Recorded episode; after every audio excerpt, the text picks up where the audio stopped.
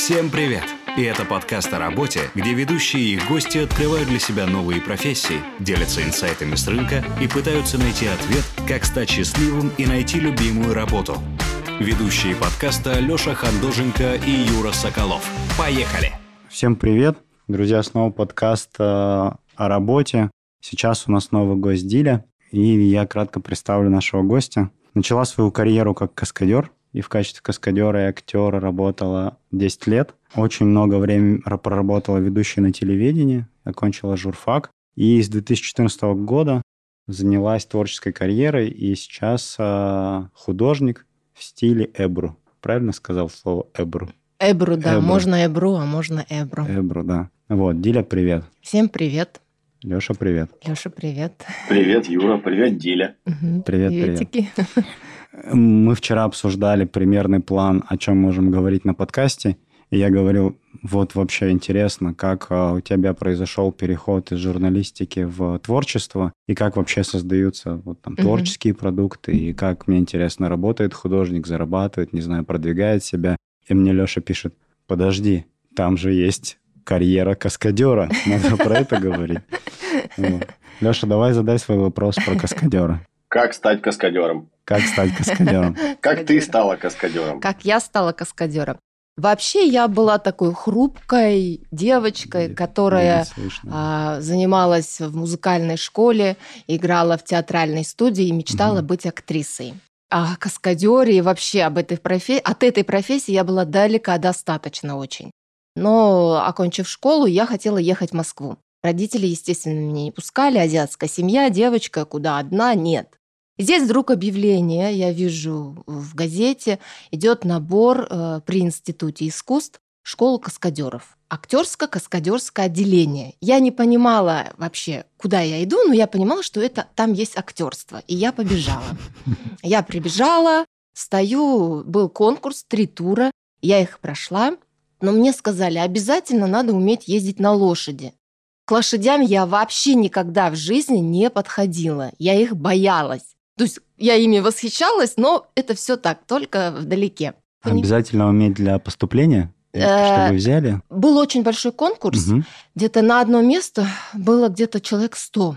Очень огромный конкурс был. И конкурс этот продлился в течение четырех месяцев. То есть мы прошли три тура.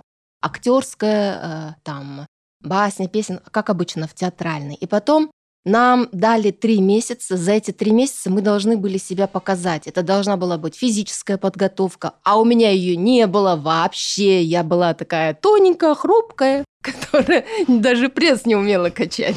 И нам сказали, будет известно в сентябре месяца, а это был июнь месяц. То есть за три месяца мы должны были научиться ездить хорошо на лошади, потому что в сентябре месяце должен был приехать Шаши Капур, это индийский фильм, Аджуба «Черный принц». И кто-то из нас, из девочек, должен был дублировать эту главную героиню. Девочек было, оставили 25 девочек. И, в общем, начался этот э, испытательный период. Мы каждый день приходили с 9 утра, у нас тренировки на лошадях, хореография, бег, прыгали, бегали, фехтование, в общем, все. И я через три месяца начала качать пресс, где-то 200 раз я качала. Ну, то есть, но мне повезло. Меня под свою опеку взял э, хороший тренер, э, замечательный каскадер Игорь Мустафин. И он мне сказал, так, ты будешь моей ученицей. Я говорю, о, хорошо. И так все каскадеры ребята взяли себе по ученику и начали нас готовить. И три месяца мы поехали на Иссыкуль на сборы. Это были ежедневные. Ну, то есть это был процесс выживания. И эти три месяца они как-то сформировали, поменяли меня, сделали сильнее, сформировали мой характер. Если я до этого была такая спокойная, а здесь я поняла, что я хочу быть вот в этой студии. Мне все очень понравилось. И руководил студией очень известный кинокаскадер Усен Кудайбергенов. Его знали и в Москве. Его трюк был занесен в книгу Гиннесса. Он прыгнул со скалы 27 метров на лошади. Вот. И, естественно... Что? Да.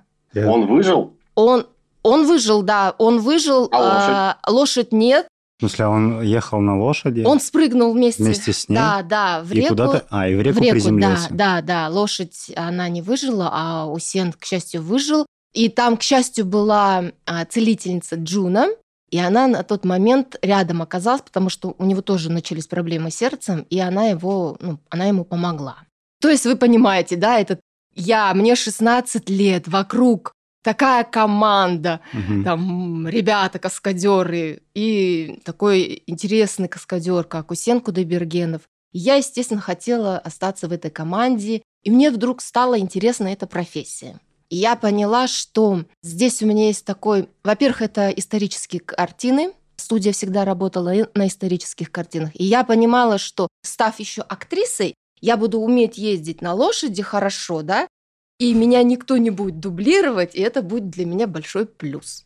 И в итоге, когда наступил сентябрь месяц, у нас снова начался отбор, и я прошла отбор, так как приехал Шаши Капур, нас всех поставили в ряд, он так прошел, и, ну, чисто по внешности он выбрал меня, потому что я была немного похожа на героиню, угу. которая у него снималась. И все, это были мои первые съемки в индийском фильме.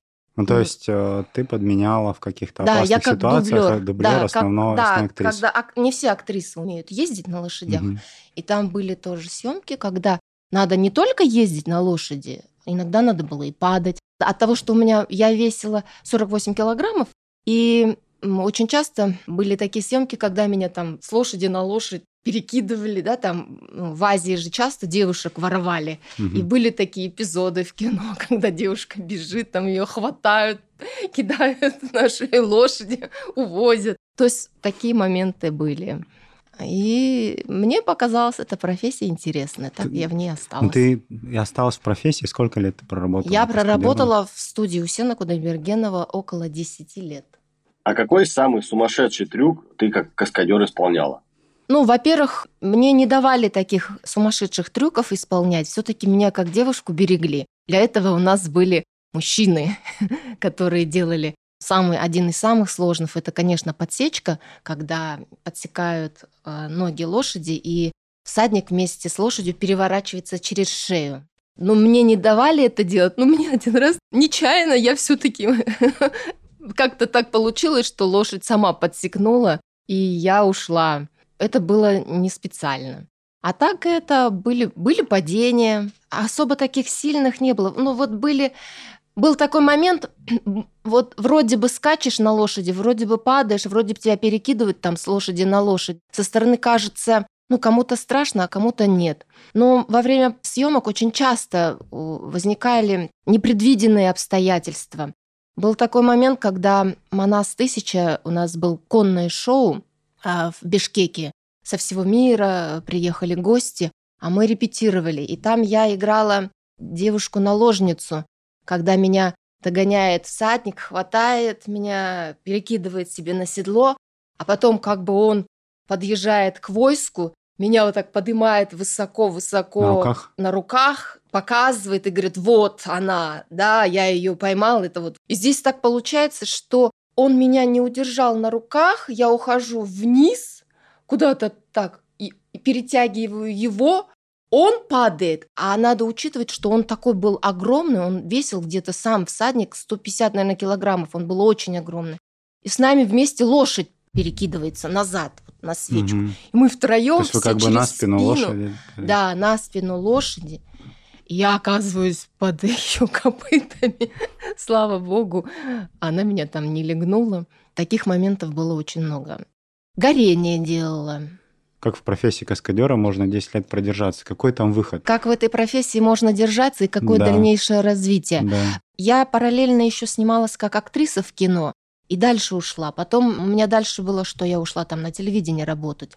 Но э, есть ребята, с которыми я до сих пор дружу, а мы уже дружим лет 30 вместе. То есть я 30 лет назад пришла туда, а мне было 16 а лет. Они до сих пор каскадеры? Они до сих пор каскадеры, им там уже за 60, они все в отличной форме кто-то стал постановщиком трюков.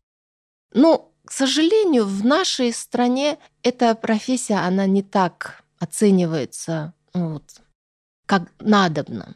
Не так, как ее ценят за рубежом. Потому что за рубежом к каскадерам относятся по-другому, им платят по-другому. У нас все это, ну, не так.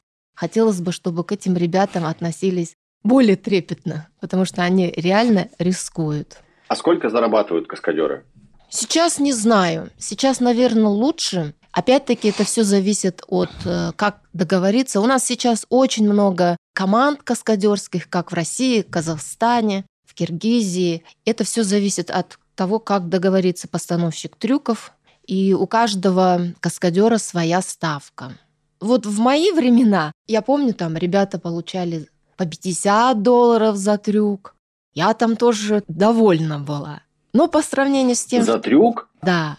Или за день за съемочный? Нет, за трюк.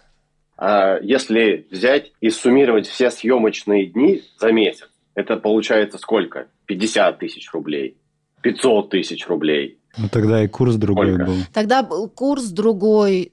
Не могу сейчас, ребят, сказать. Сложно. Потом Скорее, каждый... сколько, насколько много трюков было вот в каком-то таком приключенческом фильме, Опять-таки, знаете как? У нас же вот это наш менталитет. Вот если иностранцы, они снимают один дубль, да, им Мгм. заплатили, второй, там им платят.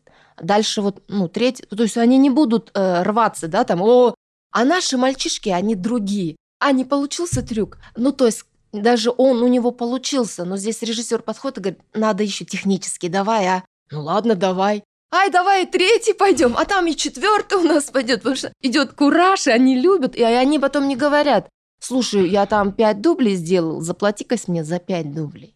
Наши каскадеры, они, они любят свою профессию, ну, по крайней мере, те ребята, с которыми я Мгм. работала. А вот э, мне интересно, есть какая-то специализация среди каскадеров, да? То есть есть ребята, которые классно умеют делать трюки на лошадях, есть ребята, которые делают автомобильные трюки, есть ребята, которые занимаются там боевыми искусствами, и они там в драках каких-то участвуют.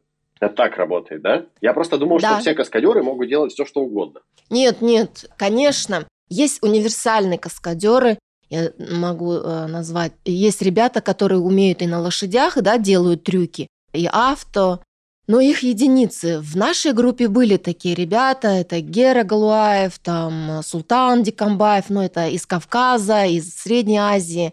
Но сейчас чаще все-таки ребята, которые вот отдельно делают, работают, Специализируются. только на мото, авто, есть которые на конных трюках. Вот замечательный есть каскадер в, в Алмате Александр Терехов. У него вообще он просто супер профессионал, супер команда. Он на мото авто каскад у него. А есть ребята казахские и плюс киргизские каскадеры, группа Номанд. У них трюки, бои. Я из них уже мало кого знаю, Мгм. но стариков знаю. И вот, э, чтобы закрыть совсем тему каскадерства, я понимаю, что это будет сейчас такой темный вопрос, но мне важно спросить, мне кажется, это интересно. Много чего может пойти не так, когда ты делаешь трюки. Ты можешь получить какую-то травму э, и завязать с профессией, ну, либо просто выпасть из профессии там, на какое-то время. Каскадеров страхуют, я имею в виду э, юридически, распространяется ли на каскадеров какая-то страховка? Может ли каскадер претендовать на какую-то выплату, если он в ходе исполнения трюка получил травму и там следующие три месяца не может работать? Сейчас, наверное, да. Я думаю, что да. Тогда, в 80-х, 90-х, этого не было. Ребята получали травмы. Здесь все зависело от руководства. Усен, он такой был руководитель, что он, естественно, выплачивал. О ребятах заботились, потому что это была, ну, это команда, это были братья между собой, да, это была семья. А, конечно, юридических каких-то э, Гарантий. таких гарантий, страховок этого не было. Сейчас не знаю. Ну, надеюсь, что сейчас все-таки другие мгм. времена, и это уже есть. Поговорим про творчество. Смотри, ты после того, как по- поработала каскадером и актрисой, ты перешла на телевидение и была ведущей. Вот, вот эту часть давай немножко Так, поговорим. вот я поточнее Да, скажу. да. Актрисой я продолжаю сейчас. Я из кино не уходила, я продолжаю А, сниматься. Сейчас я снимаюсь в сериале «А у нас во дворе», у меня небольшая роль. Есть такие э, роли, просто я мало снимаюсь, так как я азиатка, и вы понимаете, в России мои роли это гастарбайтеры. Но э, я всегда говорю, какая разница? Главное, чтобы была интересная работа. Это как моя мама говорит, раньше играла принцессу, сейчас Я говорю, ну, мам, что делать? А в 96-м году как-то в кино стало затишье у нас, и меня пригласили работать на телевидении. Я ушла на телевидение, появились частные каналы, я ушла работать телеведущей, но мне этого было мало, я уже пошла, стала интерес проявлять, как делать передачи. Мне мало было быть просто в кадре, я угу. хотела уже понимать, что это. Я начала в этой кухне вариться и изучать все эти профессии. Профессию режиссера, редактора, оператора, осветителя, в общем, все, как ставят свет, я всему этому училась. А на площадке, на телеплощадках. И потом я решила поступить на журфак. И поступила в институт после того, как я окончила и театральный, и журфак, получается. И так я осталась на телевидении. На телевидении я проработала больше 20 лет. Я стала работать не только ведущей, у меня стали... Я делала свои авторские передачи об известных женщинах Кыргызстана. У меня, ну, это были совместные проекты. Э, у меня были замечательные партнеры. И потом мы снимали документальные фильмы. Я работала в замечательной суперской команде. Это телекомпания Ордо в Бишкеке. Я о них всегда с теплом вспоминаю. Это суперпрофессионалы. И наши работы, они представляли очень часто Кыргызстан. Потом я уехала в Москву, и в Москве я тоже продолжала работать на тоже телевидении. на телевидении. Да, на телевидении работала уже так редактором, режиссером выпускающим, в новостях. Как-то так вот. Ты да. рассказывала вчера, когда с тобой созванивались, что у тебя была какая-то причина. Почему я ушла? Почему ты ушла, да, и, и ушла вообще радикально, мне кажется, совсем в другое, да, ты ушла в, да, в искусство и стала да. художником. Да, да, а, так вот получилось, что расскажи про второго ребенка я родила поздно, ушла в декрет, и когда я вернулась на телевидение, это был уже 14 год, э, политические все эти изменения, Украина, Сирия, и вдруг я понимаю, что я, я не могу заниматься этим. Угу. Потому что я всегда говорю, мне нужна красота, я люблю, чтобы все было красиво, э, говорить о красивом. Я поняла, что я не смогу каждый день говорить э, и писать там о войне. И я решила уйти с телевидения. Но я не знала, чем заняться. У меня начался такой кризис жизни. Я не понимала, что делать. И как-то я приехала в Волгоград, а у меня подруга, она художник Эбру. Эбру — это рисование на воде, это турецкая живопись. И она говорит, давай попробуем. Я отнекивалась. Я говорю, да я не умею рисовать, э, как бы я и рисование, это вообще далеко от меня. Она говорит, давай попробуем. Я говорю, ну хорошо. Она мне все это устроила. Я начала водить палочкой по воде, и вдруг меня это зацепило. И я понимаю, что все, я попала.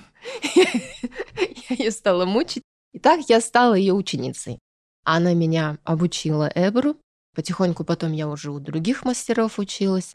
Сама стала изучать всю эту историю. И вот я пришла в мир Эбру, увлеклась им настолько, что стала заниматься им профессионально, стала зарабатывать на этом, стала вести мастер-классы для детей, для взрослых, заниматься этим профессионально, это что значит?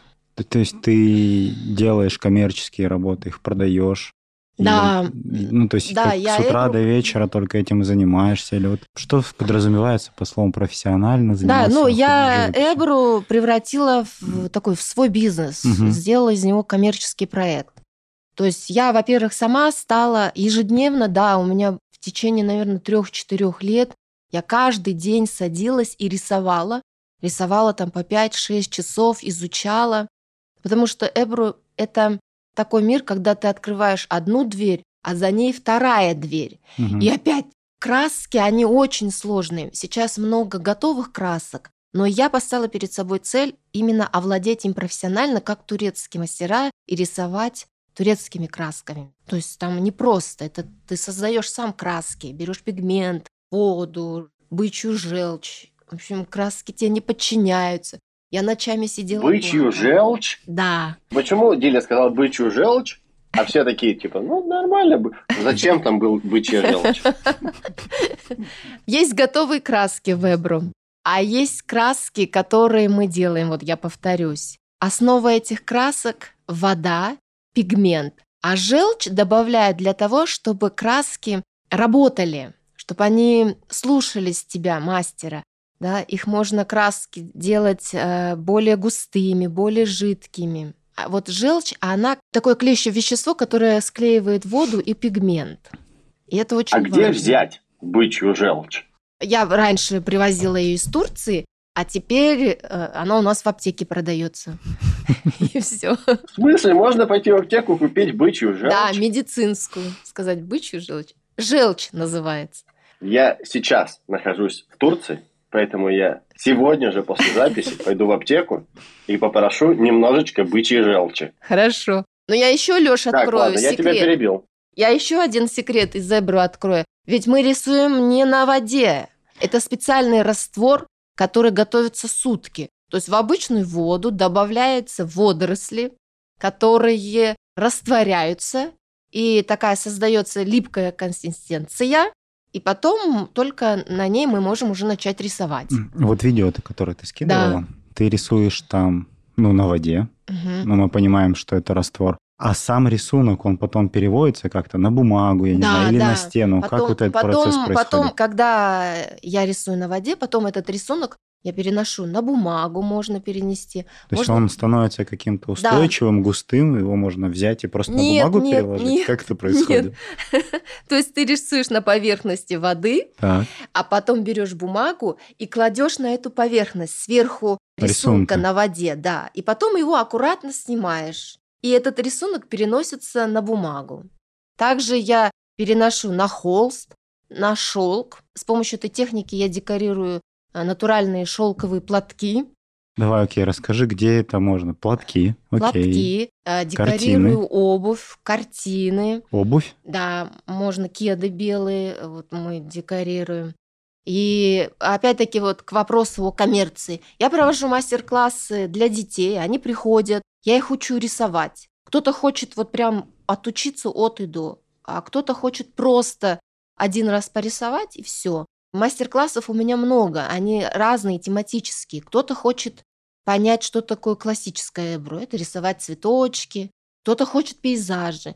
Кто-то хочет декорировать платок. Женщинам приходят, э, платки делают сами себе. И уникальность эбро в том, что эти рисунки, они неповторимы. Их повторить невозможно. То есть Мгм. женщина сделала платок, и он у нее будет один, единственный в этом мире. Вот еще к э, моему наблюдению про видео. Когда э, человек рисует картину, он может там карандашом нарисовать какую-то схему, рисунок, а потом, ну, наверное, пройтись как-то красками и разукрасить это. То есть здесь абсолютно импровизация, или у тебя сюжет, картина где-то есть в голове или рядом нарисована, и потом ты ее воспроизводишь. Вот, э, Да, конечно. Как это, это не импровизация. не импровизация? Можно импровизировать. Выглядит как на видео как импровизация. Очень красивая. Можно импровизировать, да. Да. А можно мы прям вот берем конкретный рисунок, я, Мгм. допустим, беру пейзаж и хочу его изобразить на бумаге, и мы это делаем. У меня много проектов. Я еще участник международных выставок. э, И вот э, работала недавно, я работала над э, обложкой книги Мгм. писателя Дмитрия Борка, над двумя его обложками. И мы использовали технику Эбру, где конкретно надо было рисовать сюжет. Да, там Аляску надо было нарисовать. То есть иллюстрации для Да, книги ты делала иллюстрации. через... э, Через с- Эбру, да. Через Эбру да, технику. Да, да. мгм. Здорово. А если пока рисуешь или пишешь, скажи, как правильно сказать, чтобы я не оскорбил чувства художников. Можно так и так. Ничего это не оскорбляет. Да, Тогда рисуешь. Да. В Эбру будем рисовать. Да. Вот когда ты э, делаешь рисунок, ты же можешь ошибиться. Ну, что-то, рука дрогнула, краски смешались. Я правильно понимаю, что так как ты рисуешь на воде, и как ты не можешь убрать какую-то кляксу, Можно убрать. Можно убрать, Да, да, конечно. Там, ну, но там же, если убрать какой-то кусочек краски с поверхности воды, то краска соседних мест как бы наплывет на этот участок, и все вообще станет кривое и косое. Нет, нет, работает? нет, все это можно убрать с воды, можно, это техника, то есть ею можно обучиться, да, и есть специальные методы, когда можно добавить краску, там краску можно и добавить, и убрать можно. Там очень много-много секретов. Так что если, Леш, ты хочешь узнать, приходи ко мне на мастер-класс. Я просто думаю, что если есть какой-то вид искусства, который не прощает ошибок, то этот вид искусства не по мне. Нет, мне уже такой вид искусства, где можно только ошибаться. Он вот допускает. Вот, это, вот это Эбру, Эбру, он э, допускает. Я участвовала очень много на фестивалях, когда э, стоишь, рисуешь, и вокруг тебя столько людей много. И многие хотят попробовать, но боятся. Им кажется, что они этого не смогут. Угу. Потому что очень многие считают, что ой, я не умею, у меня не получится.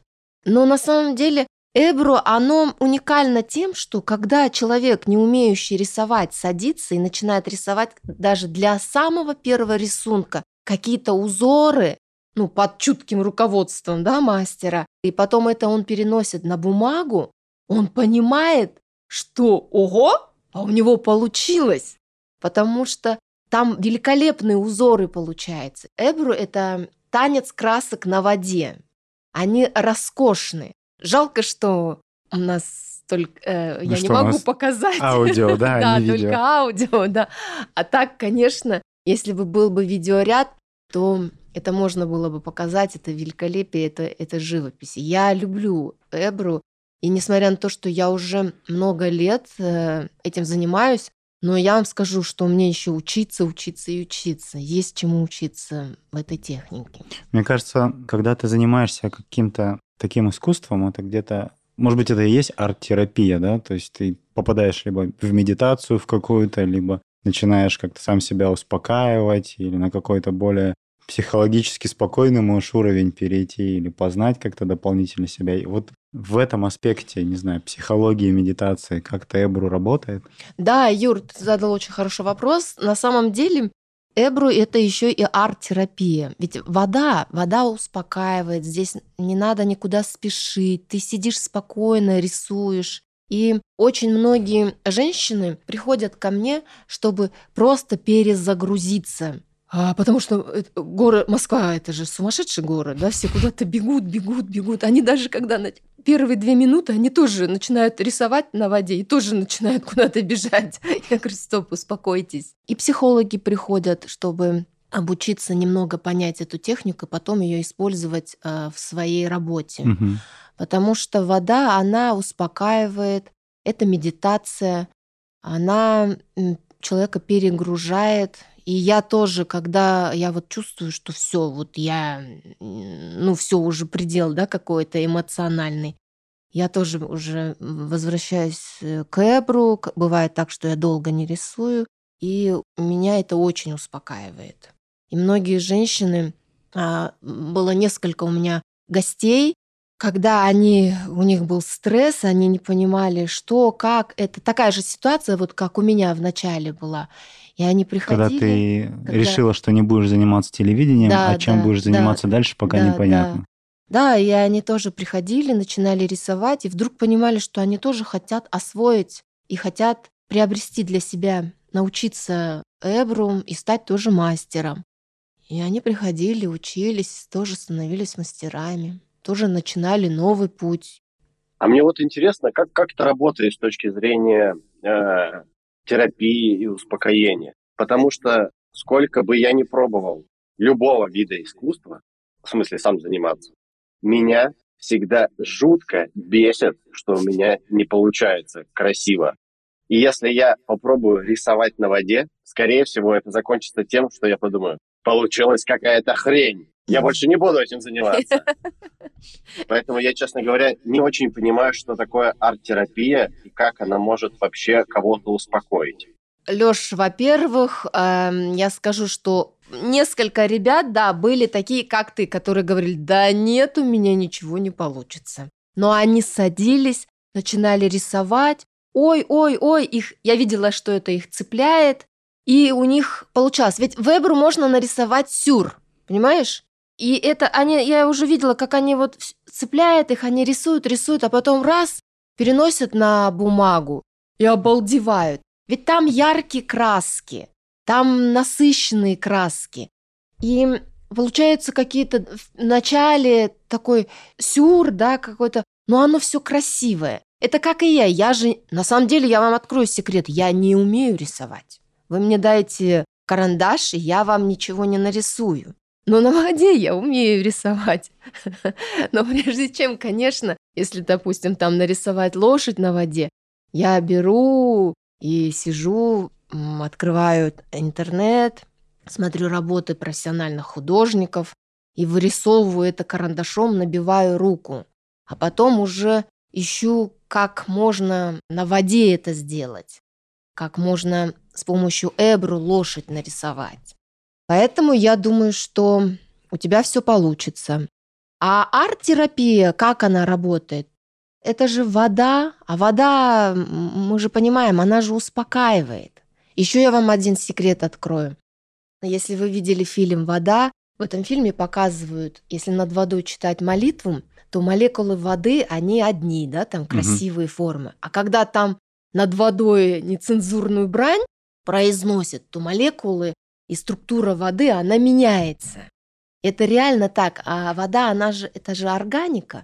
И я, допустим, когда делаю раствор, я читаю молитву над водой. И после этого она такая, как святая получается у меня. Я ее заряжаю, заряжаю своей энергией, энергетикой своей а, положительной, да, своими положительными эмоциями, чтобы у меня мастер-класс получился хороший, чтобы люди, которые ко мне придут, им понравилось, чтобы они полюбили Эбру. Это не только арт-терапия, это духовная терапия. Да. Приходишь к Диле на мастер-класс, а она за тебя уже помолилась, за краски помолилась. И энергия там правильная, и молекулы, и структура молекул тоже правильная. А вот я до конца не понимаю. Это потому что ты рассказываешь про Эбру э, и делаешь это очень, э, ну так, женственно, плавно, мягко и так далее. Или на самом деле Эбру очень какой-то э, женский вид искусства? Нет. Есть мужчины-мастера Эбру? Мужчины этим вообще занимаются? Конечно. У нас, э, у нас я не знаю мужчин-мастеров, а в Турции есть известные мужчины-мастера, которые рисуют такие роскошные рисунки. К ним приезжают учиться. У них своя техника даже есть. Поэтому мужчин в Турции мастеров очень много. И наши мастера российские туда ездят, учатся тоже. У нас очень много в России талантливых мастеров Эбру. А есть какая-то ассоциация мастеров или ну, а, известные да, школы? Ну, у нас школ нету. Есть просто, ну, э, мастер, мастера, мастер, художники, они э, просто взяли так, создали свои коммерческие проекты и работают. Есть студии, да, там, где объединены 3-4 мастера. Есть э, союз художников Эбру, ну, это тоже сами мастера создали угу. его. Я в него не вхожу, ну, потому что не вижу в этом необходимости. Я состою в союзе кинематографистов, в союзе художников, плачу, только успеваешь платить эти все взносы. членские взносы. Я не вижу для себя этого. Для меня важно самой просто расти и передавать Эбру кому-то, кому это интересно, кто ко мне приходит. И самой рисовать, самой расти. Очень много великолепных мастеров, и я сама бы хотела бы еще поехать в Турцию и у них тоже поучиться. Расскажи, как ты сейчас себя чувствуешь относительно того выбора, когда ты уходил из телевидения и вот совершенно случайно попала на Эбру. Рассматриваешь ли ты для себя какие-то другие варианты профессии? Или ты понимаешь, что все, ты занимаешься этим творчеством, этим искусством, и тебе хочется дальше и дальше развиваться? Я понимаю одно, что вот Эбро это теперь будет до конца со мной, потому что я его параллельно, то есть я им занимаюсь, рисую, рисую я для себя очень часто. Если кто-то хочет прийти ко мне на мастер-класс, я преподаю. Кто-то хочет платок заказать, я делаю платки. Еще я рисую брушоу на праздниках. То есть у меня есть своя концертная программа где есть у меня... А, это куда-то на корпоративные мероприятия да, могут заказать, и все могут да, попробовать, да, да. и ты показываешь, как это работает. Да? Нет, не все могут попробовать. То есть я рисую... Э, вы представляете, э, как песчаное шоу, когда рисуют, да. и на экране видят зрители. Также и здесь зрительный зал, люди сидят, у меня под музыку я рисую и беру шоу. Мгм. На праздниках, на детских, на взрослых. И э, также у меня параллельно идет работа, это моя работа в кино. Активно я этим не занимаюсь, честно сказать. Есть у меня агент. Если предложит, я ура и иду работать. Если нет, э, я не напрягаюсь. Как бы у меня уже перегорело. Ой, хочу прям сильно-сильно сниматься. Параллельно я еще помогаю писателю Дмитрию Борку. Которому Продвиж- как раз обложку ты делаешь. Да, да, дело в продвижении книги. В общем, параллельно я постоянно чем-то занимаюсь, и, в принципе, если будет какой-то проект предложен мне, или я что-то найду, даже в области ну, телевидения, но только чтобы это не было связано с политикой, возможно, я тоже. Потому что я, если честно, я скучаю. Скучаю, конечно, по телевидению. А мне хочется снимать фильмы документальные, потому что когда-то я этим занималась. Мне это нравилось, а тем более сейчас уже есть какой-то жизненный багаж, есть какой-то жизненный опыт, и появляется снова этот интерес что-то делать. Может быть, это грустный вопрос, но я все равно его спрошу. Мне кажется, что в непростые времена людям, которые живут творчеством и живут искусством, особенно непросто, потому что такие люди гораздо тоньше, чем я, например, чувствуют какой-то вот этот вайб, который в воздухе висит, и это совсем нехорошо на них влияет. Я прав или я ошибаюсь?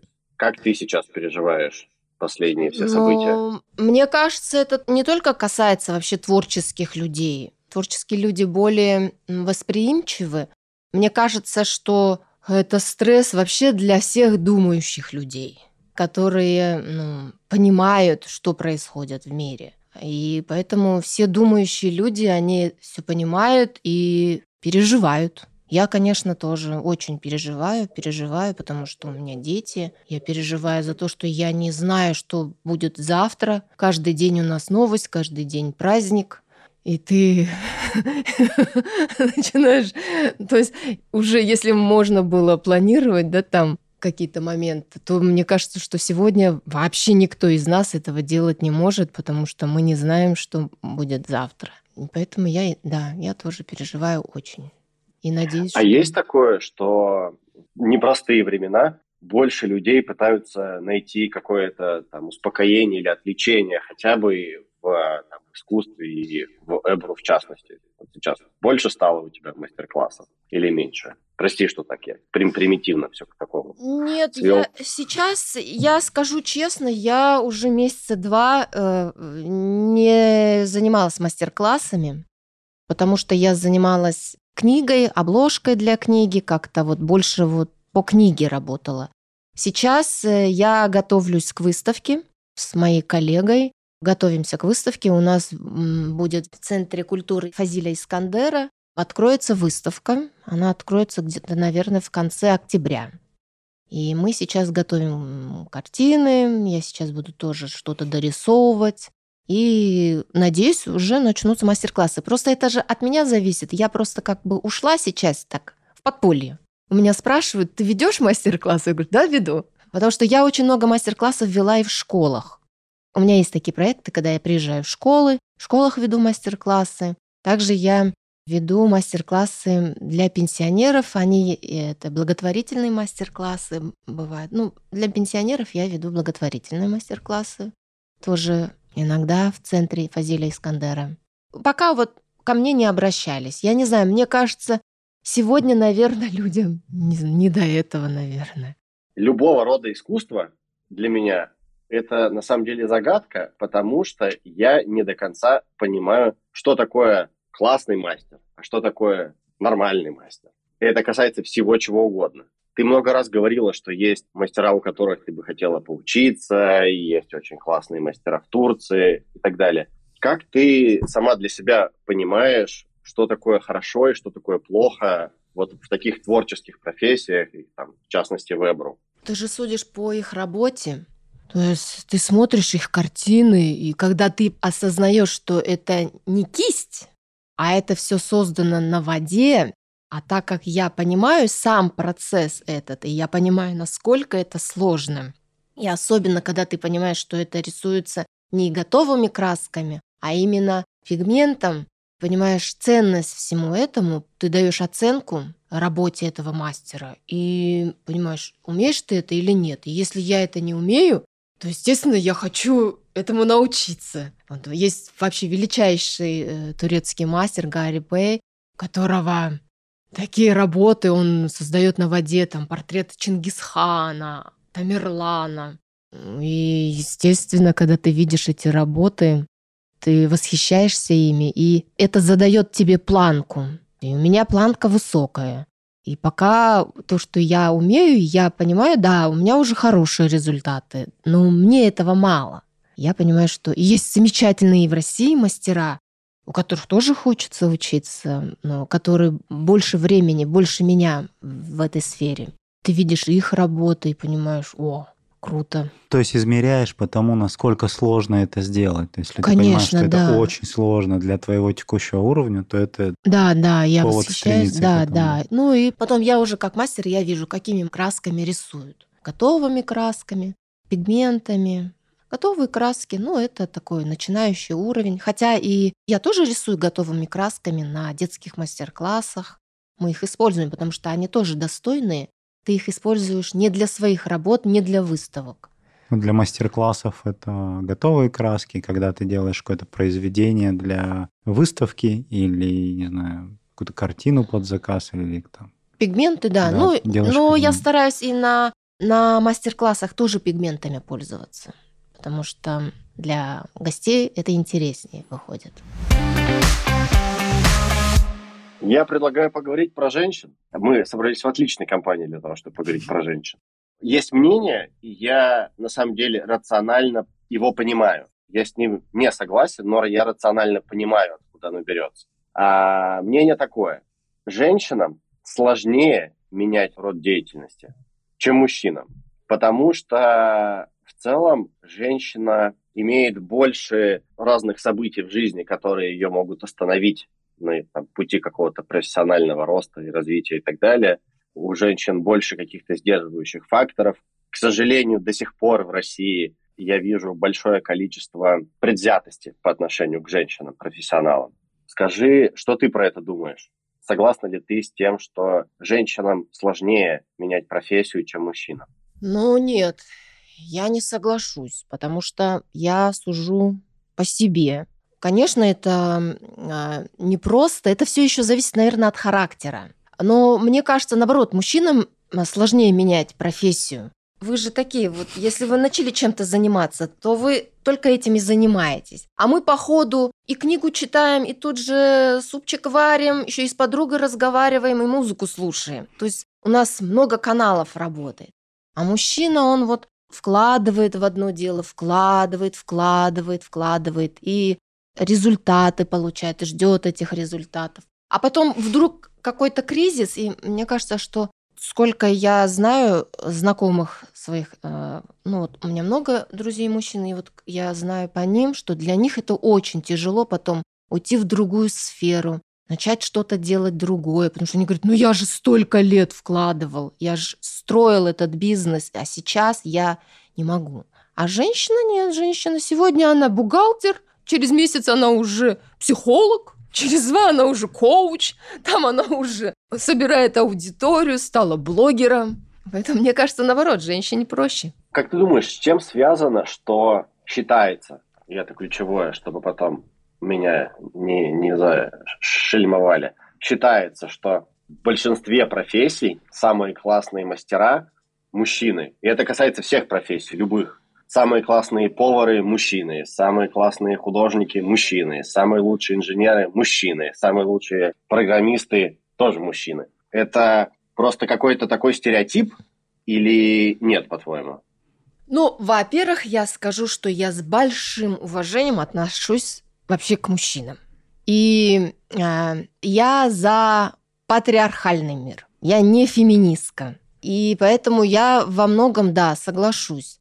Потому что, ну, даже если взять, э, взять, когда мужчина на кухне, вот сколько я не видела, все равно мужчины лучше готовят, чем женщины. Это правда. Может быть, от того, что они это редко делают, и поэтому в это в душу вкладывают. А мы, женщины, это же уже обязанность, поэтому быстро-быстро все это. Может быть, из-за этого, не знаю. Но есть, да, какие-то такие позиции, где мужчина занимает первое место. Но не всегда. Есть и женщины талантливые. Все-таки... Насколько, по-твоему, такое положение вещей естественно? Или это просто стечение обстоятельств и следствие того, как устроено общество, ну, по крайней мере, там, европейская цивилизация так устроена, что у мужчин больше возможностей, и поэтому они там лучше реализуют свои способности, и поэтому добиваются лучших результатов. Мне кажется, что у мужчин все равно больше возможностей и больше шансов везде. Все равно у нас э, в обществе есть такой стереотип, да, женщина, твое место на кухне. Очень часто такое бывает отношение. Слушай, ну вот несмотря на этот стереотип, слушая твои истории от того, как ты 16 лет пошла и стала каскадером, и за три месяца научилась ездить на лошади, а потом и всякие трюки делать.